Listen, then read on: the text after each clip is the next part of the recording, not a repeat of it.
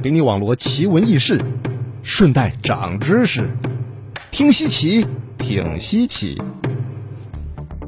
大家好，我是柯晨博士，欢迎来到听稀奇，和柯晨博士一起长长知识。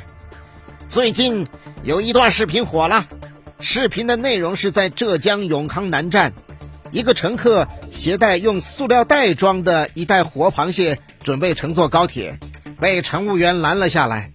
乘务员说，螃蟹会严重污染车厢环境，是不能够带上车的。在随后的争执当中，这个乘客一时生气，竟然当场将螃蟹踩死。这件事儿就成了网友们热议的话题了。那么，是否有明文规定活螃蟹不能带上高铁呢？幺二三零六官网公布的《铁路进站乘车禁止和限制携带物品的公告》中，并没有明确的说明。活螃蟹不能带上高铁，但公告中有一项说的是，带有刺激性气味或带有恶臭等异味的物品禁止携带。其实，包括活螃蟹、活鱼、活禽类等都是不能带上高铁的。有部分朋友就会说了，在我小的时候坐火车，很多人都会携带鸡鸭，甚至还有赶着牛羊上车的呀。没错。以前的确有这样的情况，但是我们需要考虑的是，这些火车大多是绿皮车，是可以开窗户的，而高铁车厢是一个相对密闭的环境，情况并不相同。以螃蟹为例，本身其腥味较大，并且在高温下容易死亡，而螃蟹死亡之后腐败又会产生更加剧烈的臭味儿。这个味道经空调循环系统可能会传到周围的几个车厢，到时候可能全车的乘客都会喊受不了了。如果你自己当时也在车厢当中，也会有这样的体验吧。另外，刚才柯晨博士提到的视频里面，螃蟹是未经约束包装的，只是用一个塑料袋简单的包装了一下，这样的话。如果在乘车的过程中，螃蟹挣扎引起塑料袋松开或者破裂，螃蟹就会逃出来，爬到车厢里，可能会惊吓其他乘客。如果螃蟹爬到缝隙当中，引发车辆电路系统的短路等故障，后果就不堪设想。乘务员可能是出于这几方面的考虑，才禁止这位乘客携带螃蟹上车。那么。螃蟹就完全不能带上高铁了吗？这就要看你能不能做到这一点了。如果是使用泡沫塑料包装盒密封的大闸蟹，一般是允许乘客随身携带的，因为这种包装盒一般密封性较好，螃蟹的腥味不会严重散发，而且只要不受外力挤压破损，螃蟹是无法从中逃脱的。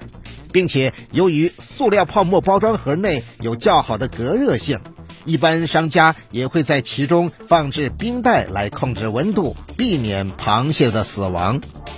总结一下，活螃蟹等鲜活水产未经包装是不允许带入高铁车厢内，如需随身携带，需要进行包装。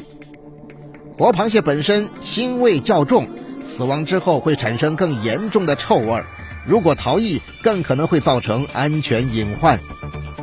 高铁车厢由于是密闭的空间，如果携带有刺激性气味的物品，会影响其他乘客的正常乘车，所以禁止携带。那么，乘坐其他的公共交通工具，是否也会有类似的情况呢？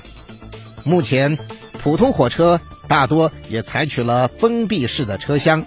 所以会和高铁采取相同的限制措施，但是极少数偏远地区的铁路为了方便当地的村民，是允许携带农产品上车的。不过这绝非普遍现象，所以也不要抱有侥幸的心理。有需要的话，可以在乘坐火车之前咨询铁路部门的客服。还有飞机上携带随身物品的限制，比铁路就更加严格了。一切可能影响飞机安全的物品都是不允许携带登机的，而且登机之前的安检也是非常严格的。乘坐飞机托运的行李也同样有诸多的限制。不过，活螃蟹、活水产经过妥善的包装是可以进行托运的。这里顺便说一下，宠物也是无法直接携带进入机舱，需要装入航空宠物箱方可携带。体型较大的宠物，即便放入宠物箱，也是不允许带入机舱的，而要进行托运。而不同的航空公司对需要托运宠物的尺寸的要求。可以在乘机之前咨询航空公司的客服。随着我国越来越国际化，国际旅行、国际贸易已经成了非常普遍的事儿。然而，随着旅行和贸易带来的不仅是游客和货物，还有一些不请自来而又不受欢迎的生物，它们就是外来入侵物种。举例来说，红火蚁就是通过从美洲进口的木材携带传播入境的。最初发现在台湾省以及广东省，现在已经扩散到多个省市自治区。红火蚁攻击性强，对原生蚂蚁种群有较大影响。当人惊扰到红火蚁的时候，它们会群起而攻之。被红火蚁咬的部位会产生灼烧般的感觉，并持续很长时间。如果伤者是过敏体质，则很有可能会造成生命危险。所以，控制外来入侵物种最好的方式就是将其控制在源头。因此，对于我们携带入境的物品，也就有了非常严格的控制。即便是国际贸易入境的商品，同样是需要经过非常严格的检疫消毒措施，比如通过熏蒸等消杀手段将货物内的虫或虫卵杀死。谈了这么多。不管大家是在国内乘坐公共交通工具，或者是出入境，请一定要遵守相关的规定。规定的存在，并不是为了限制我们的自由，而是为了让社会更有秩序，保护同处在公共场所的每个人的权利。好了，今天的听稀奇就听到这里。希望通过柯震博士的讲解，您可以长点知识。我们下次节目再会。